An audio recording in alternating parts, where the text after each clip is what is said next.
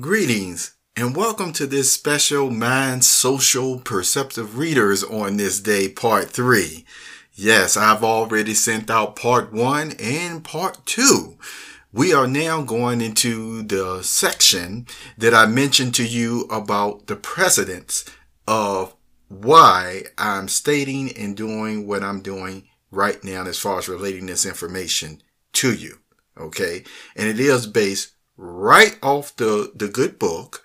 Uh, I normally read, uh, these things, uh, from the New International Version, uh, King James Version, all sorts of versions. But this one, this one, I'm going to read three verses in reference from the New World Translation of the Holy Scriptures. Okay. As to why I am moved, no, no, no, compelled to make these points about uh what we're going to talk about dealing with the internet, uh my freedom of speech, uh personal rights, all sorts of items in the next podcast. Okay? So, if you turn to First Peter chapter three, verse sixteen. Okay? Well, no. Let's read verse fifteen. First Peter chapter three, verse fifteen through sixteen. It states to sanctify, see, persons who profess to be Christians, this will in, really interest uh, them. This, this will be interesting to them. Okay. And to other ones who are in the, once again, other types of uh, belief systems or what have you, this, this will still give you some understanding as to why somebody who will not only profess to be a Christian, but why they will try so hard in actually doing certain things or even carrying out certain business practices where you may say, boy, why is that person always taking the loss? I mean, loss after loss after loss monetarily. I certainly wouldn't. And I don't know what faith would have you. Okay. But see, you'll see why certain persons who have a molding depending on their own conscience. Because some persons who profess, uh, you know, to be Christians. No, you're right. Make no mistake about it. You do some of the things which I will relate in the very next podcast. And already, yes, the authorities would be at your door after the first or second try- attempt, not on the thousandth or thousands attempt to do it. And then you may again look at somebody who is uh molding their conscience or doing things certain ways, gain certain understanding in other areas where they won't. Okay. So that'll make you aware. So in First Peter chapter three, verses fifteen and sixteen, it states, but sanctify the Christ as Lord in your hearts, always, key word, see that? Always, let's compound, let's add that word, always ready. Always ready. So let me say it again. Sanctify the Christ as Lord in your hearts, always, or always, ready to make a defense before everyone who demands of you a reason for the hope you have, but doing so with a mild temper and deep respect. All right. And then it goes into verse sixteen where it says, maintain a good conscience so that in whatever way you are spoken against, those who speak against you may be put to shame because of your good conduct as followers of Christ. So does that make sense to you? Why certain persons will try as hard as they do in their lifestyle and even in business practices and their professions, the way that they do certain things. Now, see, certain things that could certainly uh expose or show that uh that maybe there needs to be an adjustment, you know, in First Peter chapter four. Notice certain things uh, that are mentioned, like in verse uh, fifteen, where it was talking about in chapter four, sufferings that again, that you will endure really in all aspects of life. And I want to emphasize for the point that we're talking about this topic, that see, even in professional business practices, these happen. So if you look at verse fourteen, it says, if you are being reproached for the name of Christ, you are happy because the Spirit of glory, yes, the Spirit of God is resting upon you. And in verse fifteen, however still, see, however, let none of you suffer as a murderer or a thief or a wrongdoer or a busybody. See, that's scriptural. Or, let me say that again, or as a busybody. Let me say that one more time. Or as a busybody in other people's matters. Okay? And then I just want to read one more verse in First Peter chapter five, verses uh, eight and nine, because I want you to see that word making a stand again. It says in verse eight, keep your senses. Be watchful, your adversary the devil walks about like a roaring lion seeking to devour someone. And then notice where it says in verse nine, where it says, take your stand against them. Be firm in the faith. And then notice the part where it says, knowing that the entire association of your brothers in the world. All right. Now, with that clear statement, see, you can read those scriptures over and over again as to my precedence. And with the ending of the last verse where it says brothers, I would like to use a brief illustration to make a statement. You know, brothers, you think about the human family, your immediate family, but you also think about groups and organizations, and yes, even fraternities. So may I use the statement brothers in this case as if I'm in a fraternity, okay? Imagine that. I'm in a fraternity, and for the most part, uh, gain some valuable experience. Uh, was known um, to be quite sane, for to be also somewhat a crazy person at the same time. Let's just say, you know, all of us like that, okay? Um, now, with that stated, imagine you are in a fraternity of brothers, and you, for the most part, get along for with everyone. Over probably ninety percent of the uh, persons, in, in maybe some of you even got there higher in your fraternity. But for the ten percent that you didn't get along with, uh, they were always trying to make a big deal that because you didn't get along with their way of thinking and according to the way that you felt, they were some encroachment on your rights type of people. And oftentimes, you could really prove it if you really wanted to. But see, you allowed those persons to save face way more times than what they would relate. See, when they would get around these less than, you know, ten percent, the big brother, big brother, you know, everybody uh, want to or better be in good with the big brother than big brother. And they knew the big brother, big brother, it, it didn't have no problem with you. That probably caused a little jealousy there. But what do people do sometimes when they're not happy for maybe a relationship you have with this person or that person? Do you know? Yeah. Yeah. It gets to the point sometimes nothing you can do is right. And then they want to once again make you jump through more hoops where everybody normally would normally have to take uh, two or three steps. They always want you to carry the load for about a hundred, you see. But no, but no, but no. Always got a justifiable reason why you need to be doing more or you're not good enough in your fraternity.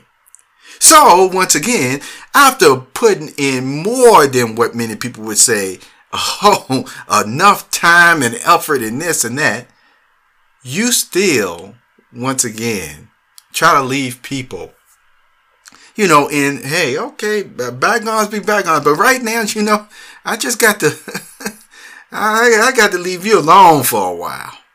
Oh, but see, to some of these ones, can you guess that that's not even right to do that, you see? So, you still, you know, you let them say what they want to say about you. And in time, you start seeing that it's not only ten percent that don't like you no more. Then it goes eleven percent. Then twelve percent. And it just continues to just go up. And it's like, okay, uh, th- that's fine. You know, even though you may be hurt or what have you, you go and you just continue to do your, your thing, which according to God's word, it's nothing wrong with whatever you were doing to pursue your livelihood. That's the key word, livelihood, because you know how to make money when you really want to. Okay? And you go out and you start uh, talking to uh, certain ones who are not in your fraternity. All right? Some of those ones really had touched your heart to such a core. And you were just off. It was almost like, even though you always had your prayers, and even certain other ones that was, you know, in your fraternity, uh, that, hey, just made you feel good inside. It, you know, uh, these ones, it still wasn't good enough to see you living your life in peace, to see you make a successful business. Now, you know of the code that you know you don't uh, turn in your brother, that you don't backstab your brother, even though they be doing a thousand cuts on you. You still try to stick to that. And there were some days you were upset. Some days you were even bitter. But then the few persons that you had left, because by this time, uh, uh, big brother, big brother, uh, even started looking at you probably as this situation that, uh, let, let me share this one with you, and, th- and then I'll move on. Let me, let me share this with you. It's in, uh, First Samuel. First Samuel chapter twenty-one and in verse ten, and I want you to laugh with me on this if you will. Uh, we're going to start at verse ten all the way to verse fifteen in First Samuel chapter twenty-one. And it says, that day David rose up and continued his flight from Saul. See, the, the king of Israel of that time was, uh, King Saul, and he had turned bad, you know, uh, w- was not a good leader anymore. And he eventually came to King Achish in Gath. The servants of Achish said to him, is this not David, the king of the land? Is he not the one they sang about when they danced, saying, Saul has struck down his thousands and David his tens of thousands? David took these words to heart, and he became very much afraid of King Achish of Gath. So he disguised his sanity in their presence and acted insane while among them. He was making marks on the doors of the gate and letting his saliva run down his beard. Finally, Achish said to his servants, you see that this man is crazy. Why bring him to me? Do I have a shortage of crazy men that I need to have this one acting crazy before me? Should this man enter my house? See, with this account, remember, by this time, even big brother, big brother started saying, you have lost, he lost his mind.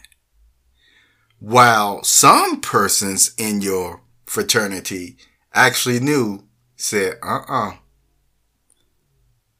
We know that you crazy, but you ain't that crazy. But see, here is the point.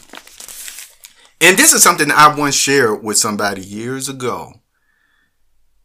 Sometimes you got to act a little bit crazy to see how people really feel about you.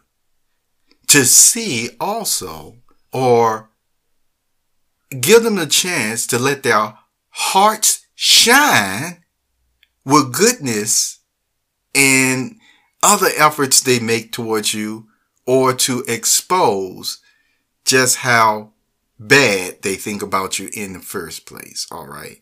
Now, with that said, before we go into part four, this is something you would want to relate to your, your brothers in your fraternity.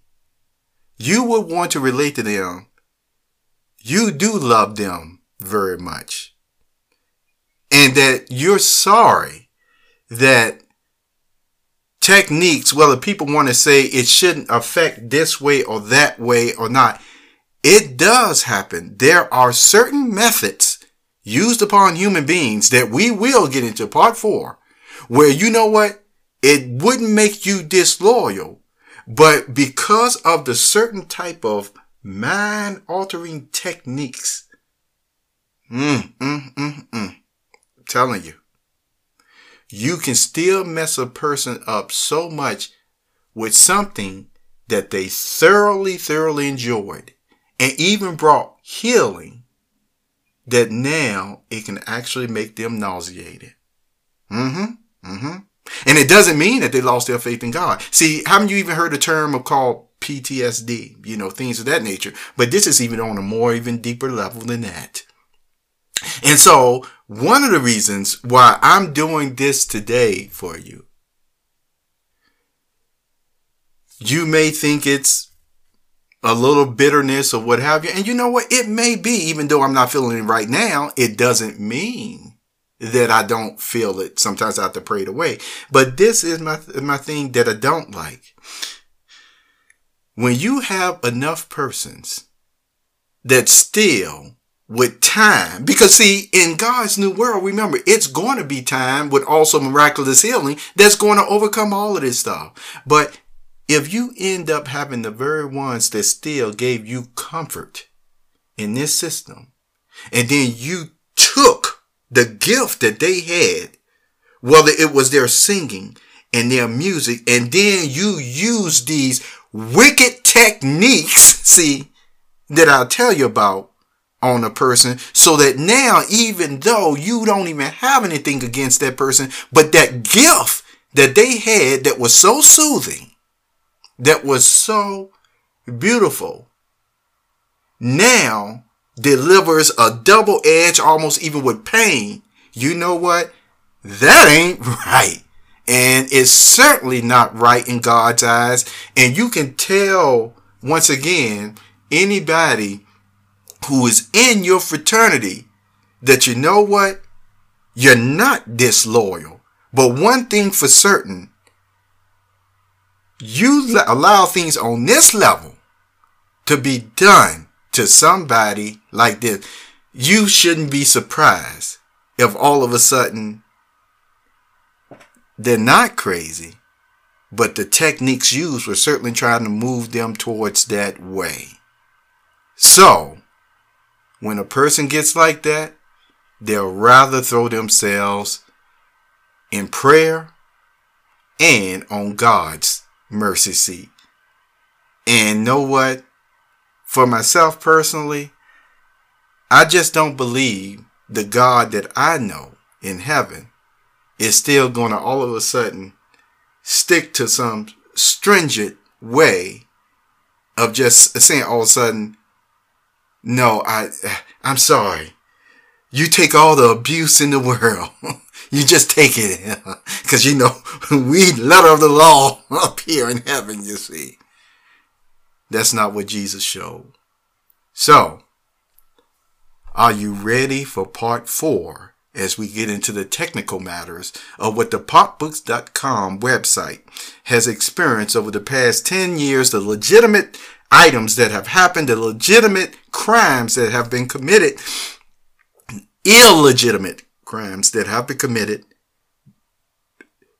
based off false assumptions, accusations, and things of that nature. And that's why one of the reasons the post was made to Minds dot com about, uh, can you, you know, censor somebody, uh, sabotage, shut down their social media or anything without a formal charge or even letting them know you're being charged, and not, once again, through doublespeak.